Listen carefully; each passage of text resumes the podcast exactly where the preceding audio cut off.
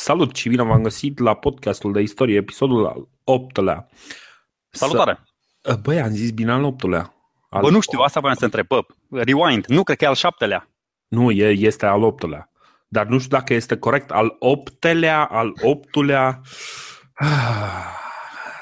Ne facem de rușine aici. Nu, nu, nu, nu.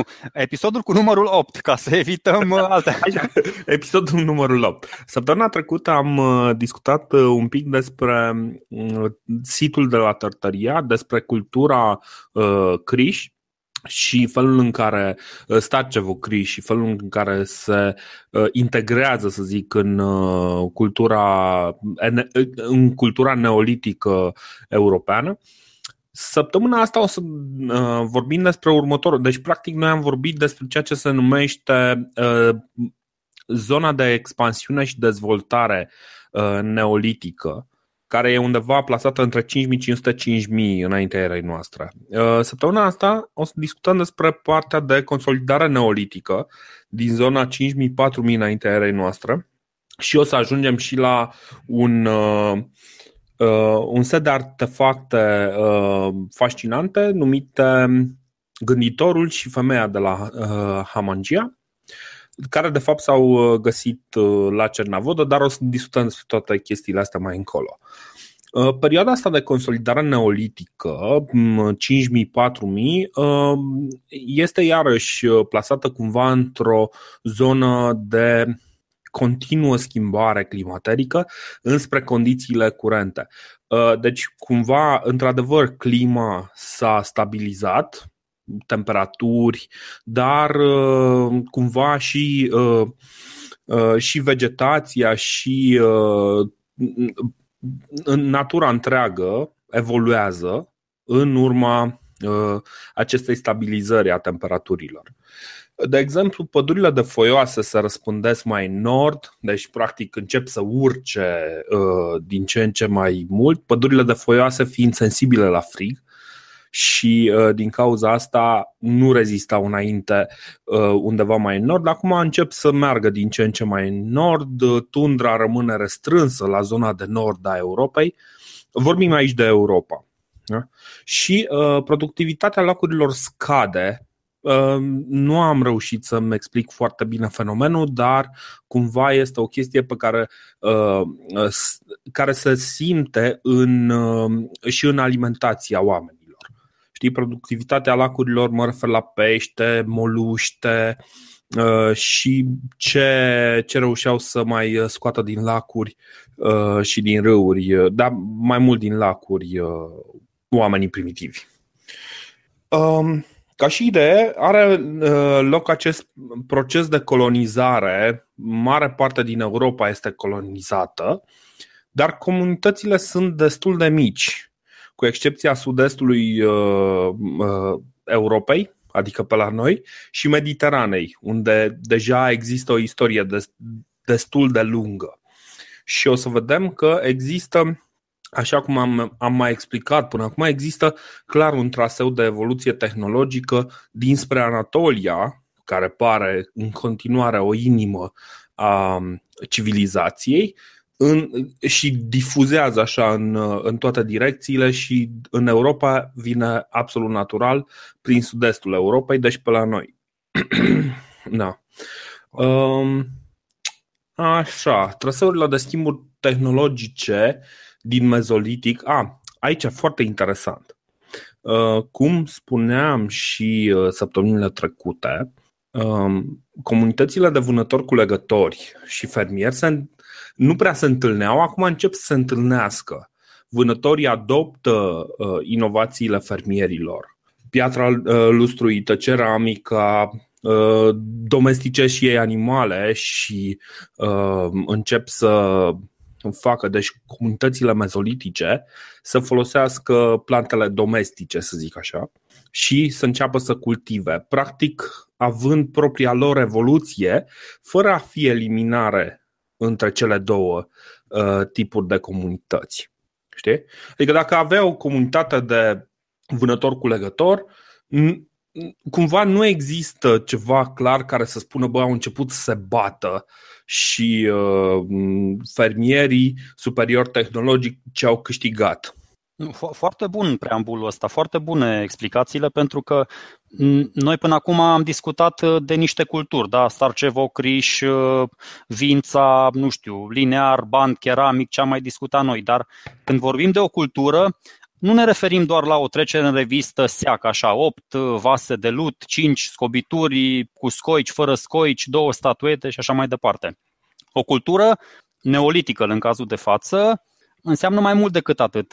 Înseamnă să, să știm răspândirea geografică, ce înseamnă asta, ce presupune, pe ce perioadă de timp s-a întins această cultură, dacă a urmat sau nu alta după ea, dacă a intrat în conflict cu alta, câte ceva despre populație, mă gândesc că e cel mai util să știm cu ce se ocupau oamenii ăștia în timpul liber, nu? Terminau de domesticit animalele, puneau sămânța în pământ. După aceea, nu știu, mai o bătaie, mai o ceramică, mai niște statuete și astfel reușim să avem o viziune de ansamblu a culturii respective, nu doar o trecere așa, cum spuneam în revistă, nu știu, Boian, Dudești, Hamangia, Gumelnița, Cucuteni și ok, sunt, sunt, sunt bine de știut, sunt informații utile, dar trebuie să le oferim, cum ai făcut tu foarte bine la început, un, un context interesant și din care învățăm mai multe.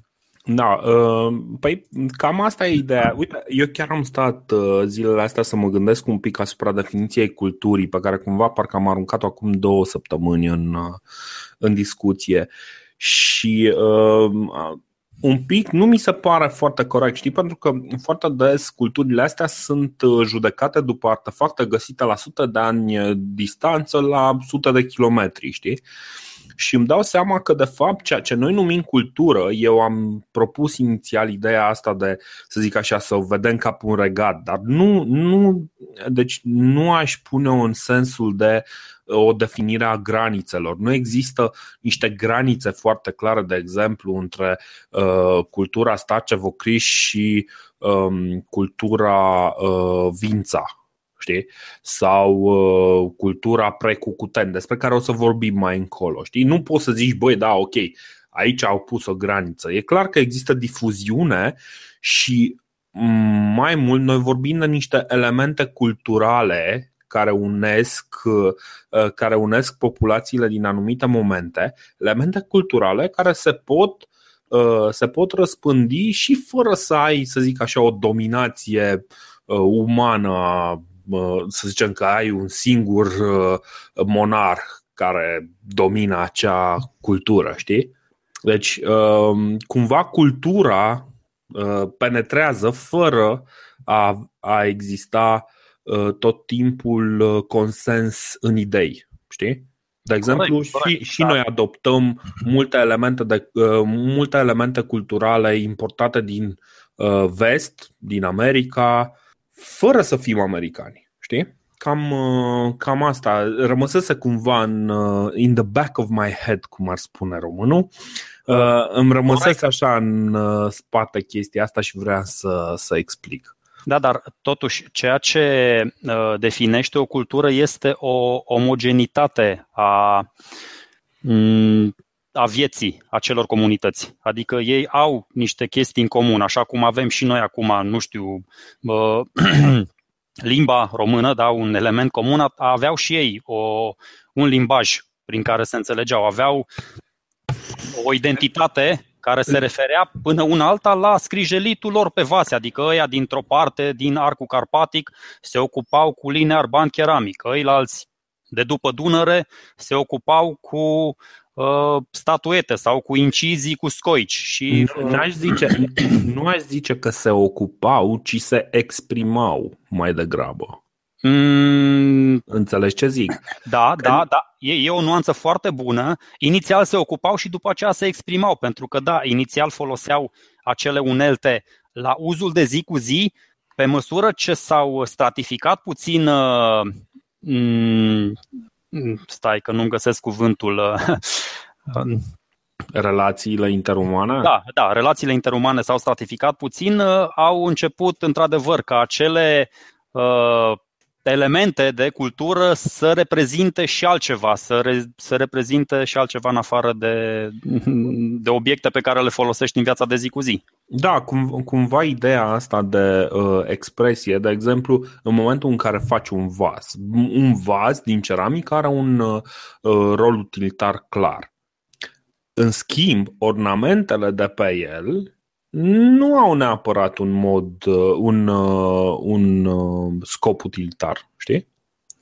Și poate, da, da, corect, nu. Acum era, și, voiam și, să fac o glumă, dar mă abțin. Da, exact, exact. Dar e posibil să fie un scop utilitar, poate transmite ceva de genul, chestia asta aparține lui Vasile de la Dolhasca, știi? Sau poate că nu. Este un lucru pe care, iarăși, nu, put, nu prea putem să-i dăm un înțeles fără să...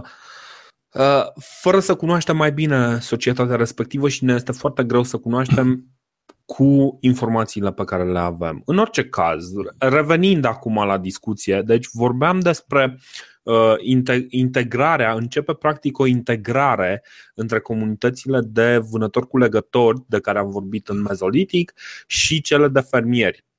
Și uh, vedem că ce se întâmplă dacă comunitățile neolitice până acum comunicau numai pe trasee, pe zonele lor de preferință, adică pe râuri, apar și traseele de schimburi uh, tehnologice din mezolitic, uh, vin încărcate practic cu uh, artefacte neolitice, știi?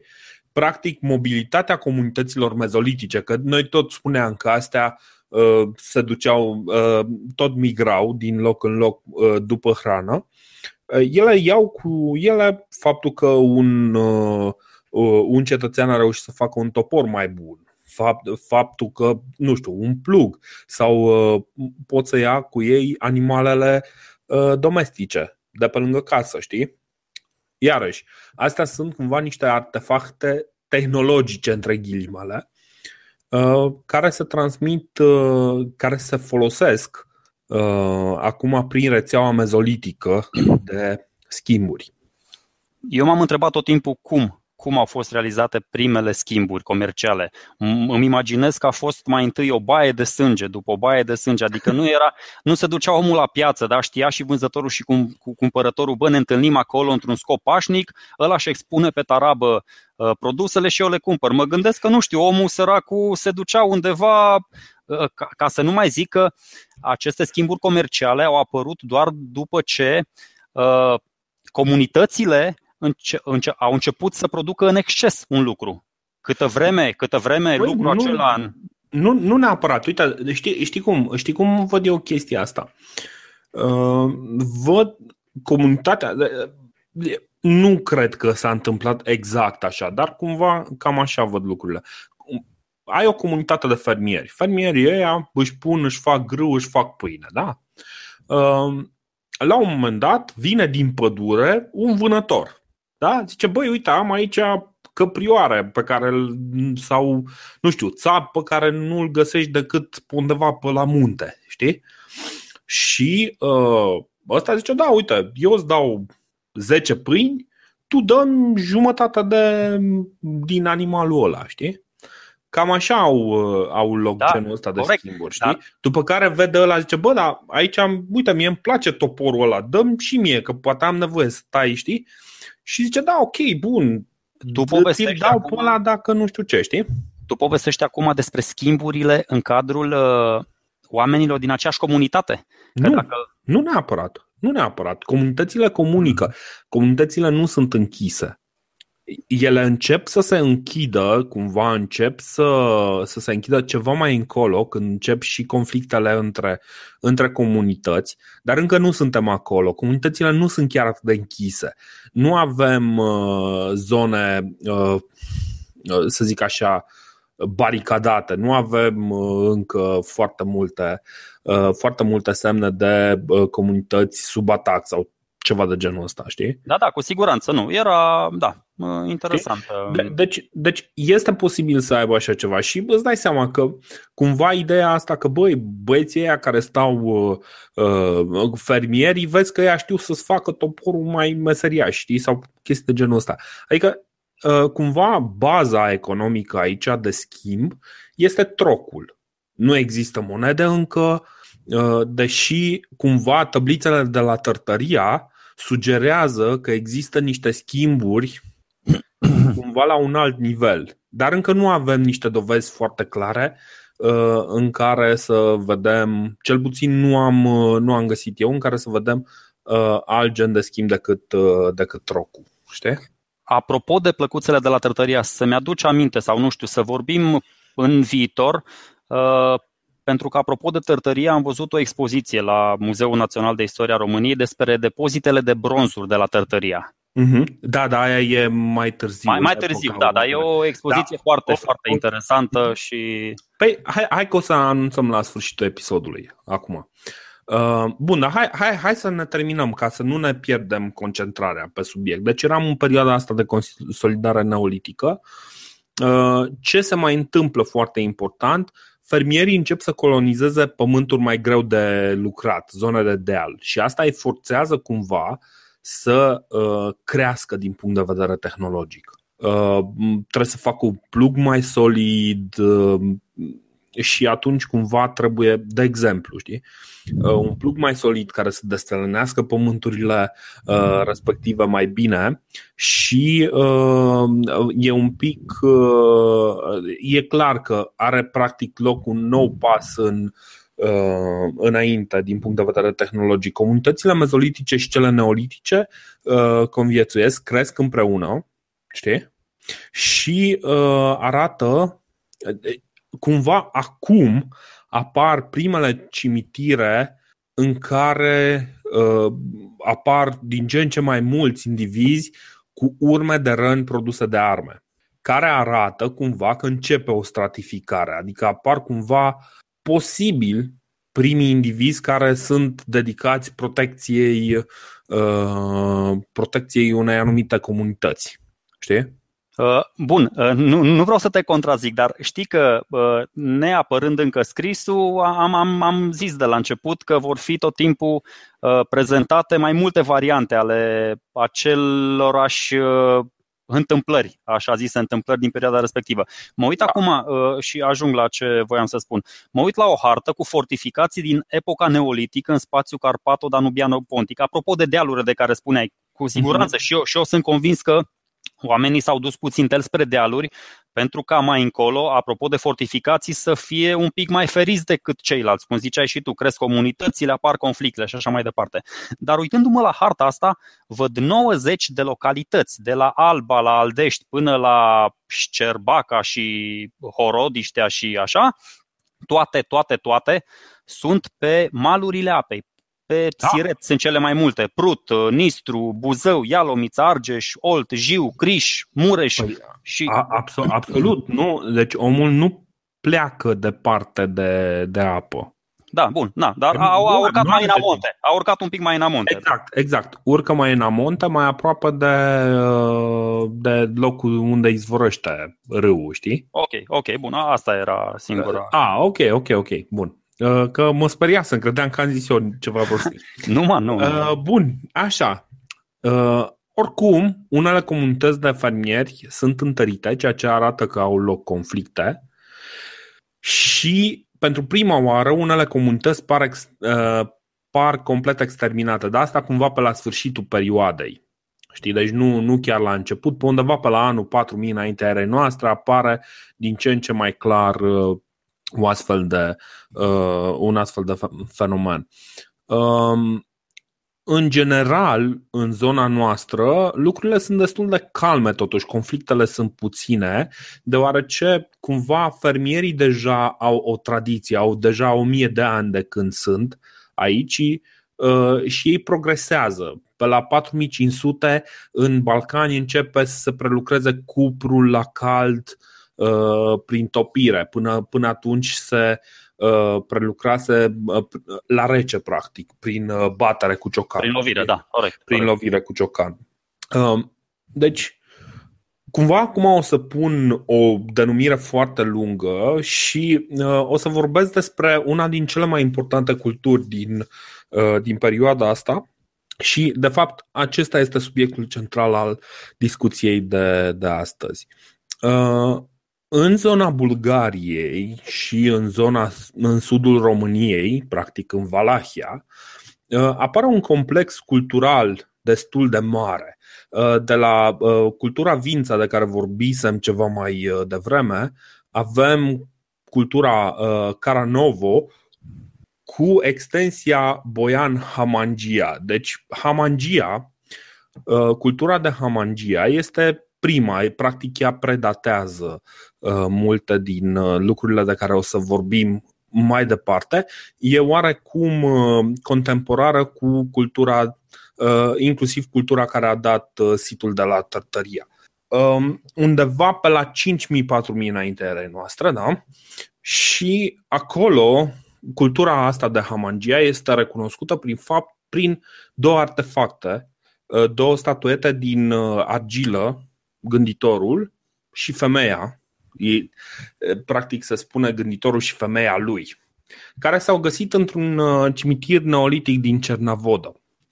Și problema cu, cu situl de la Hamangia și cu cultura de la Hamangia, cultura asta de la Hamangia are foarte multe uh, asemănări cu cultura, uh, o cultură ana- cumva provenită din zona Anatoliei uh, și artefactele seamănă foarte mult cu artefactele găsite la Hacılar, Hacılar sau Hacılar.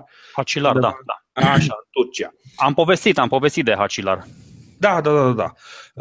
Deci aici cultura Hamangia clar are foarte multe în comun cu această zonă culturală și practic este un import, e considerată un import din zona Anatoliei. Deci practic această cultură sunt probabil câteva triburi care se mută și se mută undeva în, cum să zic, în vestul Mării Negre. Deci, practic, pe toată zona vestică a, a Mării Negre, această cultură, artefacte din această cultură care se aseamănă destul de mult cu ceramica de la Hacılar, sunt găsite în perioada cinci mii - patru mii înainte ere noastre. De, despre, despre Hacılar și Çatalhöyük am povestit Uh... când am atins expresiile astea spirituale ale civilizațiilor neolitice, și astea sunt printre primele, alături de Erihon și încă un oraș care îmi scapă, sunt considerate ca primele așezări urbane din lume. Deci cumva ne, ne tragem de la sursă. Uh-huh, uh-huh, uh-huh. Uh, da, exact. Deci cumva cultura asta Um, se găsesc artefacte care se înscriu și în, în partea asta de scriere dunăreană, dar despre scrierea dunăreană o să strângem mai mult material un pic mai încolo. Bun, doresc, doresc doar, doar un, un detaliu. Uh-huh. Aceste civilizații venite din nord-vestul Asiei Mici, pentru că aceste două orașe sunt în Anatolia, Asia Mică acolo, se întrepătrund oarecum, adică este o sinteză, cultura asta Hamangia este o sinteză a populațiilor venite, unii vin pe mare, alții vin pe uscat, dar e o sinteză cu comunitățile mezolitice locale, pentru că, așa cum am discutat în perioada mezolitică, aici erau niște, uh, era locuită zona asta, n-au venit oamenii și n-au găsit nimic. Exact, vorbim de o mie de ani, de cel puțin o mie de ani de Exact, tradiție. exact. Deci erau ăștia, erau comunitățile mezolitice locale și după aceea au venit oamenii și na, și se poate vedea chestia asta, adică sunt la Cernavodă s-au descoperit tot așa schelete, la Durankulac, în nord-estul Bulgariei, și na, cercetătorii arheologici au tras concluzia asta. Da, de exemplu, deci cele mai cunoscute artefacte, aceste artefacte au fost descoperite în, pe un, deci, într-un mormânt din zona neolitică de pe un deal numit Sofia? Da, da, Sofia, da. Așa, în o mie nouă sute cincizeci și șase.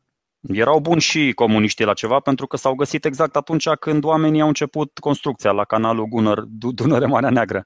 Da, deci ăsta este, este un aspect istoric pe care poate, poate ar fi meritat să nu descoperim chestia aia, dar să nu avem comunism, știi? E cumva așa o chestie cu două...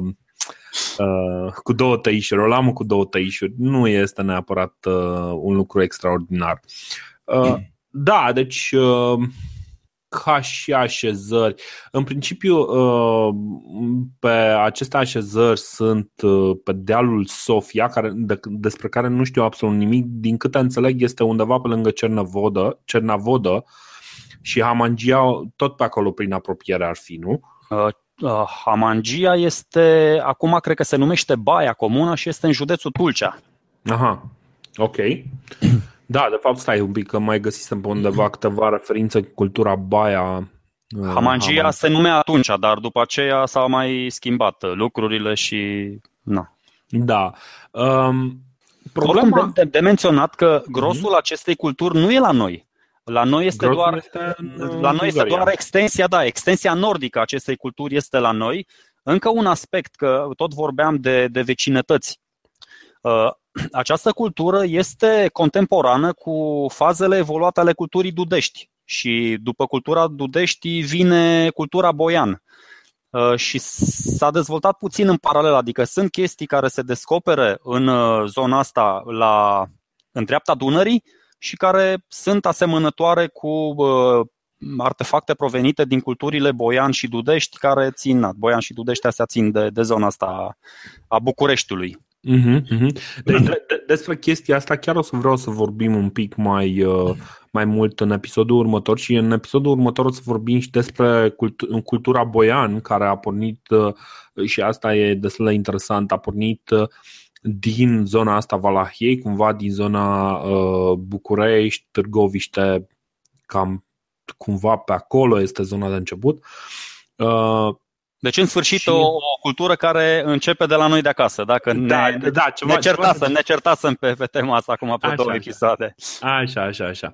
Și uh, cultura Boian de asta mi se pare uh, interesantă din punctul ăsta de vedere și uh, după aceea o să vorbim și despre Cucuteni, dar înainte, vreau să vorbesc un pic despre lipsa de informații legat de, legată de cultura Hamangia. Și uh, a fost o mare problemă. În timp ce căutam informații mai multe, pentru că doream să vorbesc mai mult despre gânditorul de la Hamangia și despre femeia așezând. Problema reală este că găsim foarte, foarte puțină informație. În general, cărțile de istorie astea generaliste dedică cel mult o frază, dacă, dacă măcar ne permit o frază, știi? Deci undeva, cel mult o frază, două fraze, da, s-a găsit, s-a găsit s-au găsit două statuete. Statuetele astea, de exemplu, un detaliu foarte interesant, erau sparte în momentul în care au fost descoperite și au fost asamblate doar mai târziu. Și uh, am dat de foarte multe texte care dădeau niște informații pe care n-am putut să le verific. Prima informație este că uh, omul și deci omul gândi, gânditorul și femeia așezând, au fost incluse în patrimoniul UNESCO. Pare logic, este pare inform... destul de logică. Pare destul de logic, n-am reușit să o verific, pe site-ul UNESCO nu am reușit să găsesc nimic de genul ăsta. Apoi am zis, ok, băi, poate na, e o problemă. Foarte mult se repetă informația asta cumva cuvânt cu cuvânt. Un for internațional a pus gânditorul pe lista a zece obiecte care să fie trimise în spațiu ca artefacte culturale, care este o chestie pe care nu am reușit să o verific deloc. Deci nu am găsit nicăieri. Poate, poate e ignoranța mea și nu știu să fac cercetare, numai că nu am reușit să verific informația asta. Celelalte nouă obiecte ce erau? nouă boabe de fasole? Sau? da, da. Uh, nu, nu vreau să știu exact. În, în, în orice caz, cea mai gogonată este uh, cumva în jurul unei uh, lucrări publicată de un anume Vasile Dolj, care nu mi-e clar dacă sunt ideile lui personale sau sunt un set de idei pe care le-a cules și le-a, și le-a pus practic la dispoziția tuturor oamenilor să se mire. Dar este o lucrare atât de des citată și în primele zece căutări legate de Hamangia, de gânditor, de, de cultură, de, de culturile neolitice. Foarte mulți repetă informațiile din, acest, din această lucrare, aproape obosești și începi să crezi, făcând, încercând să faci un minim de cercetare, vezi în atât de multe locuri chestia asta, încât începi să crezi că e adevărat. Și hai să vorbim un pic despre tezele pe care le prezintă domnul Vasile Dolj în, în lucrarea lui. În principiu, spune el că gânditorul de la Hamangia are uh, niște sin- are o extraordinară geometrie sintetică, nu știu ce vrea să spună cu chestia asta.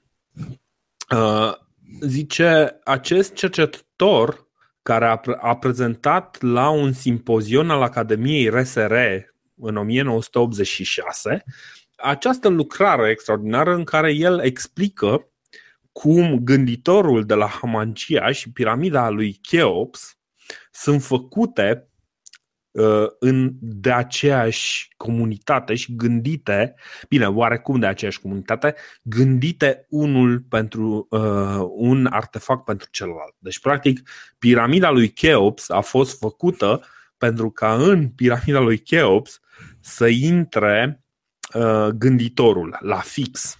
Și o să... Uh, o să...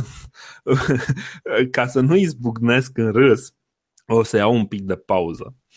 Um, bun, hai, hai, să, hai, hai să vorbim un pic de care sunt aceste argumente pe care le aduce, pentru că vreau să facem exercițiul ăsta pentru ca să nu-l facem mai încolo. Mai încolo, când o să vină uh, ideile alea mult mai facile ale superiorității dacilor, nu o să vreau să intrăm în, în fiecare astfel de detaliu, pentru că ar fi mult prea multă minciună de combătut. Și de acum încolo vreau să ne um, concentrăm numai peste ceea ce este verificabil, ceea ce este științific cumva dovedibil. În cazul ăsta însă, pentru că putem un pic să analizăm ex- cumva obsesia, excepționalismul uh, naționalist, aș putea să spun, uh, este suficient de aberantă încât să fie ușor de demontat și uh, să, fie, să fie suficient de răspândit cât să fie uh, clar uh, uh, să merite să, să facem această demontare. Bun, deci ce spune, uh, ce spune domnul Vasile Dolj? Că înălțimea în centimetri ascunde singurele două numere întregi a căror uh, rație, a căror uh, mă rog, da, a căror rație dă Uh, numărul pi cu o precizie de uh, o milionime. Uh, care este argumentul uh, um, așa, și spune că înălțimea, înălțimea lui este exact de zece ori mai uh, puțin decât, uh, decât uh, cea a unui om. Știi? Uh, toată argumentația lui vine de la faptul că gânditorul de la Hamangia este o figurină care are o sută treisprezece centimetri, spune el. Realitatea este că are o sută cincisprezece, dar aia e altă discuție.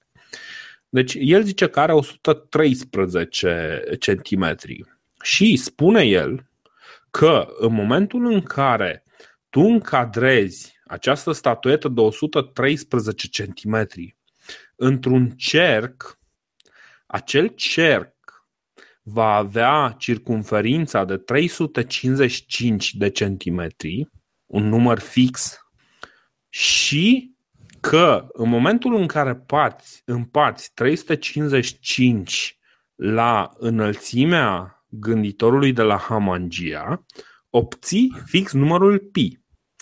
Ce reușește să demonstreze aici domnul Vasile Dolj este faptul că, întâmplător, dacă ai un diametru și împarți circumferința unui cerc la, dia- la diametrul lui, să-i obține pi de fiecare dată, indiferent de... obține valoarea pi.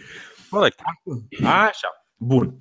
Acum... Deci și dacă acest gânditor avea un metru, și dacă avea doi metri, și dacă avea trei metri, și făceam, adică înconjuram diametrul lui cu un cerc, împărțind circumferința la diametru, obțineam pi de fiecare dată, indiferent, indiferent de mărimea statuii.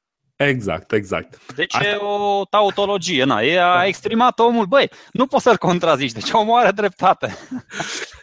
Da, dar cel mai amuzant mi se pare explicația a ce înseamnă numărul trei sute cincizeci și cinci. Pentru că și numărul trei sute cincizeci și cinci are o explicație și spune domnul. Uh, e în engleză, deci ăsta este un articol care a fost tradus, din păcate, din păcate inerția inițială scrisă în limba română nu o găsesc. Zice, the numerical value trei sute cincizeci și cinci is algebraically uh, obtained by the doubling of the middle height of a man which has an approximate value of one hundred seventy-five to one hundred ninety centimeters. Deci ce zice e că această valoare numerică este obținută dublând înălțimea medie a unui om care ar avea înălțimea medie de o sută șaptezeci și cinci - o sută optzeci de centimetri. Și acum să, să vorbim un pic despre, uh, despre ce înseamnă acest lucru. În primul rând că înălțimea medie a unui om nu este de o sută șaptezeci și cinci - o sută optzeci de centimetri. Și Uh, mai ales în epoca neolitică și în, uh, și în Evul Mediu, de exemplu, această medie era mult mai scăzută. Asta una la mână. A doua la mână, faptul că el ia o sută șaptezeci și șapte virgulă cinci și mulțește cu doi și obține trei sute cincizeci și cinci, uh, e clar că o sută șaptezeci și șapte virgulă cinci uh, înmulțit cu doi, uh, da, într-adevăr, cumva seamănă. Numai că uh, spune așa, mai trebuie să citesc, uh, aceste două numere, o sută treisprezece, mă scuzați, traduc din engleză și de asta vorbesc mai lent. Aceste două numere, o sută treisprezece și trei sute cincizeci și cinci, au fost ținute strict de inițiații uh, acestor oameni uh, din vechime și sunt certificați mai târziu de către oamenii de știință getodaci și codificat în structura sanctuarelor de la Sarmizegetuza. Unde, aici e nota mea, unde la Sarmizegetuza sanctuarele au formă circulară. Circulară, excelent. Deci clar, au folosit pi acolo. Deci logica este imbatabilă. Bun. Eu am una mai tare, am una mai tare. Așa. Prin gestul său meditativ, gânditorul reflectă probabil, sau reflecta, că ăsta nu folosește diacritice, spune Așa. Autorul, acea profundă sinteză a cunoașterii, singura capabilă să armonizeze sinuozitățile evolutive, cumulul erorilor civilizațiilor pământului. Și nu se termină aici, nu se termină aici. Gânditorul este o statuetă multifuncțională, căci răsturnând statueta cu fața în jos, se poate observa că vârful nasului, antebrațele și genunchii sunt pe aceeași linie, dovedind o poziție de rugăciune, dar și construite spre a fi instalate în alte poziții. Deci iată, iată gânditorii, deci, gânditorii de la Hamangia sunt primii creștini.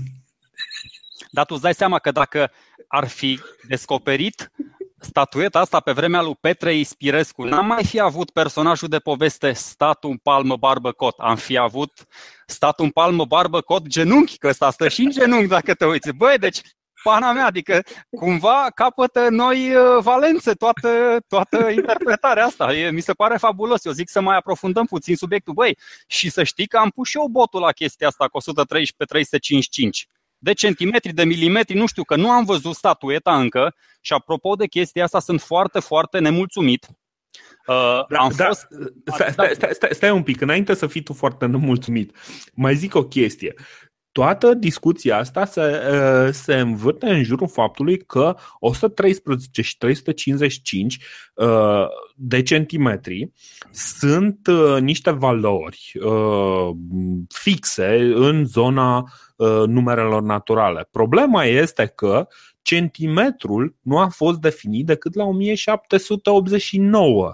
Până la o mie șapte sute optzeci și nouă, statueta de la Cernavodă nu avea o sută treisprezece milimetri de fapt, cât are. Ce concluzie tragem de aici?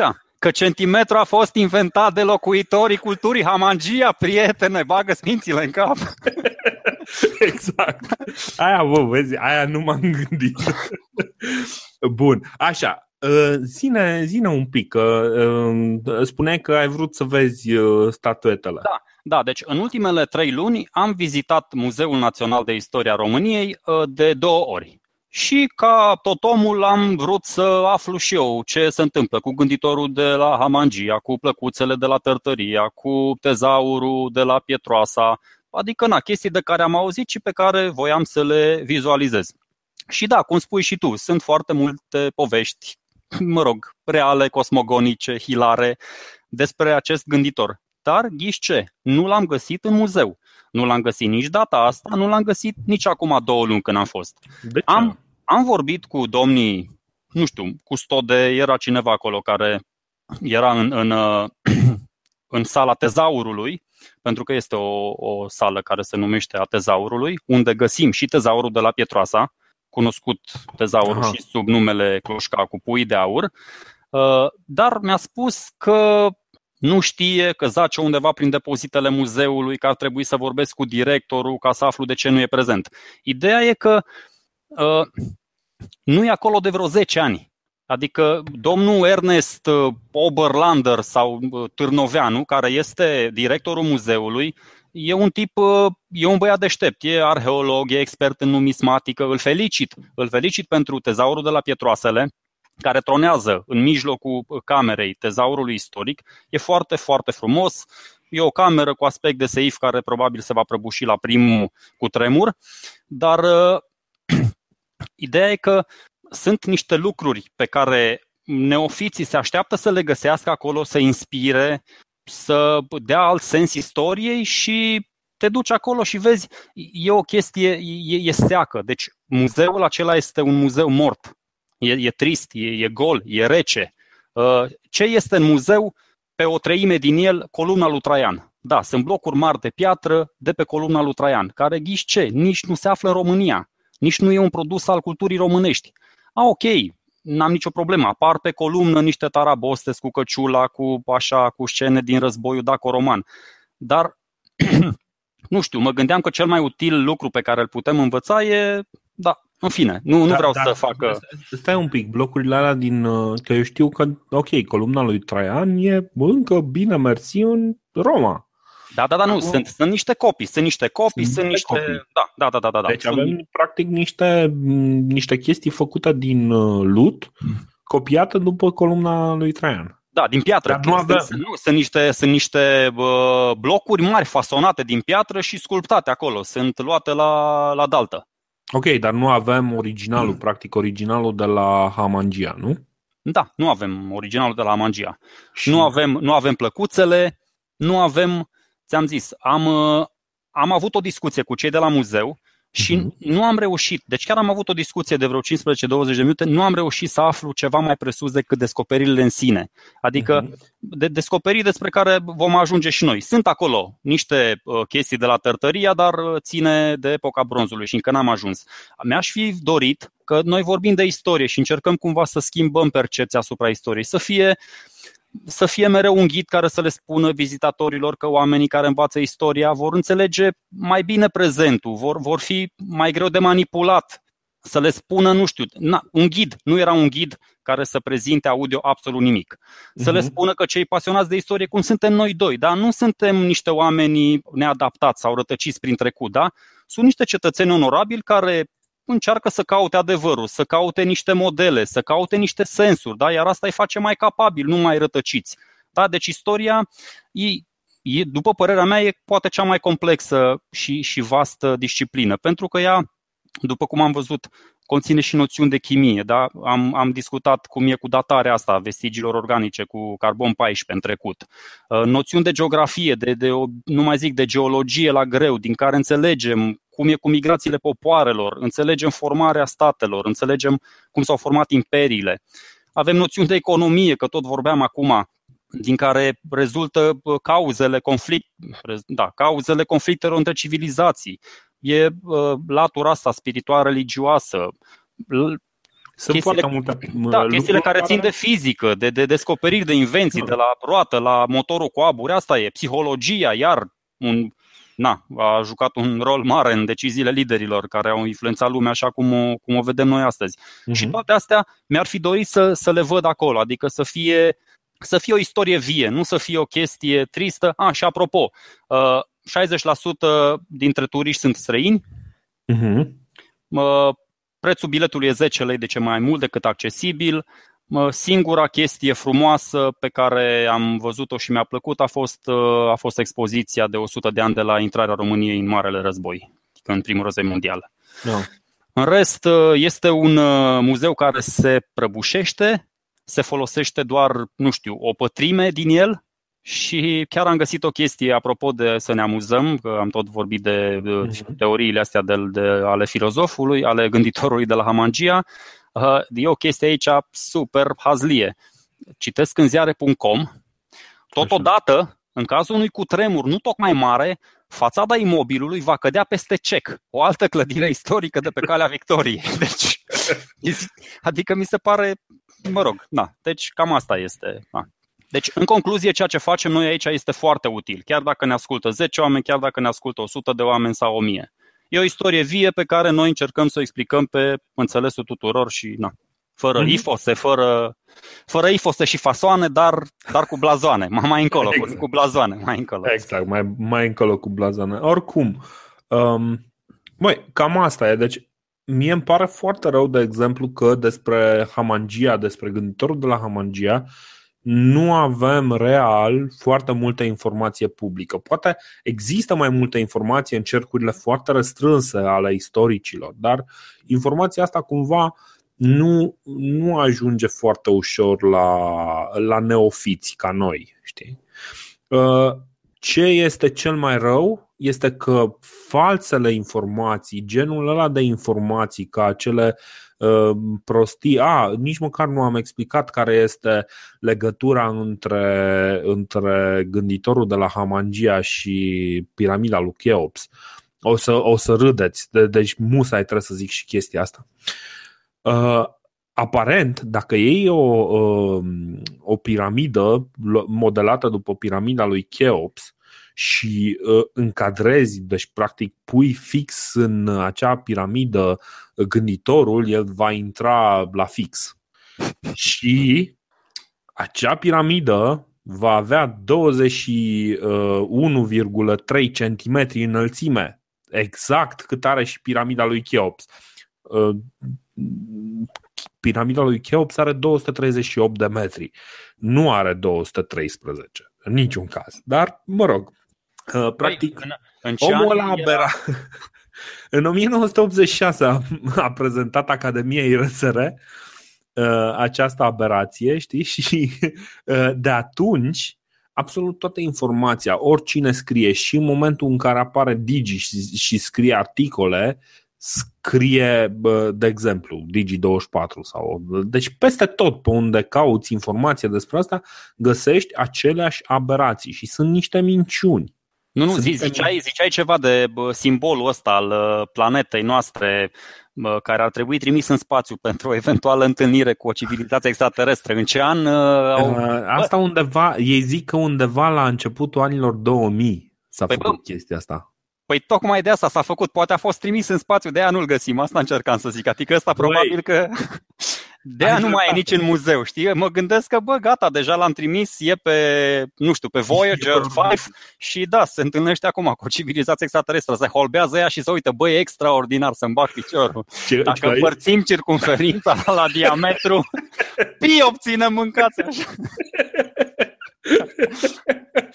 I-am rupt pe micuții de extraterestri. Exact. I-am învățat, deci cu, cu asemenea proporții extraordinare. Bun. Ok.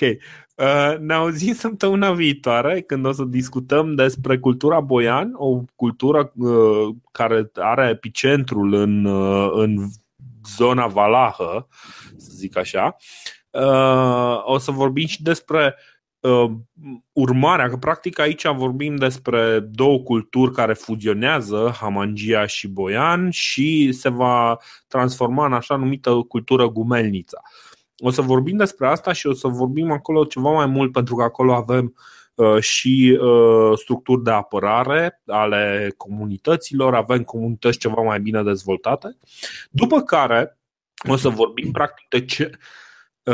în episodul și mai următor o să vorbim despre una din cele mai întinse ca și perioadă culturi neolitice, cultura Cucuteni-Tripilia, care este undeva întinsă pe la vreo două mii cinci sute de ani. Deci este suficient de mare, este un fenomen suficient de vast cât să merită propriul, propriul episod. După care în sfârșit intrăm în zona uh, cu metalurgie și o să vorbim mai mult atunci și despre uh, metalurgie și despre cum se fac uh, lucrurile care vor uh, identifica practic această epocă a cuprului care urmează, după care a bronzului, după care a fierului. Dar despre toate chestiile astea în episoadele viitoare. Mulțumim că ne-ați ascultat și dați-ne un semn dacă aveți idei, dacă aveți informații, dacă aveți sugestii pe pagina noastră de Facebook, facebook punct com slash podcast de istorie, și vă răspundem sau intrăm în dialog fără absolut nicio problemă. Mulțumim! Salutare!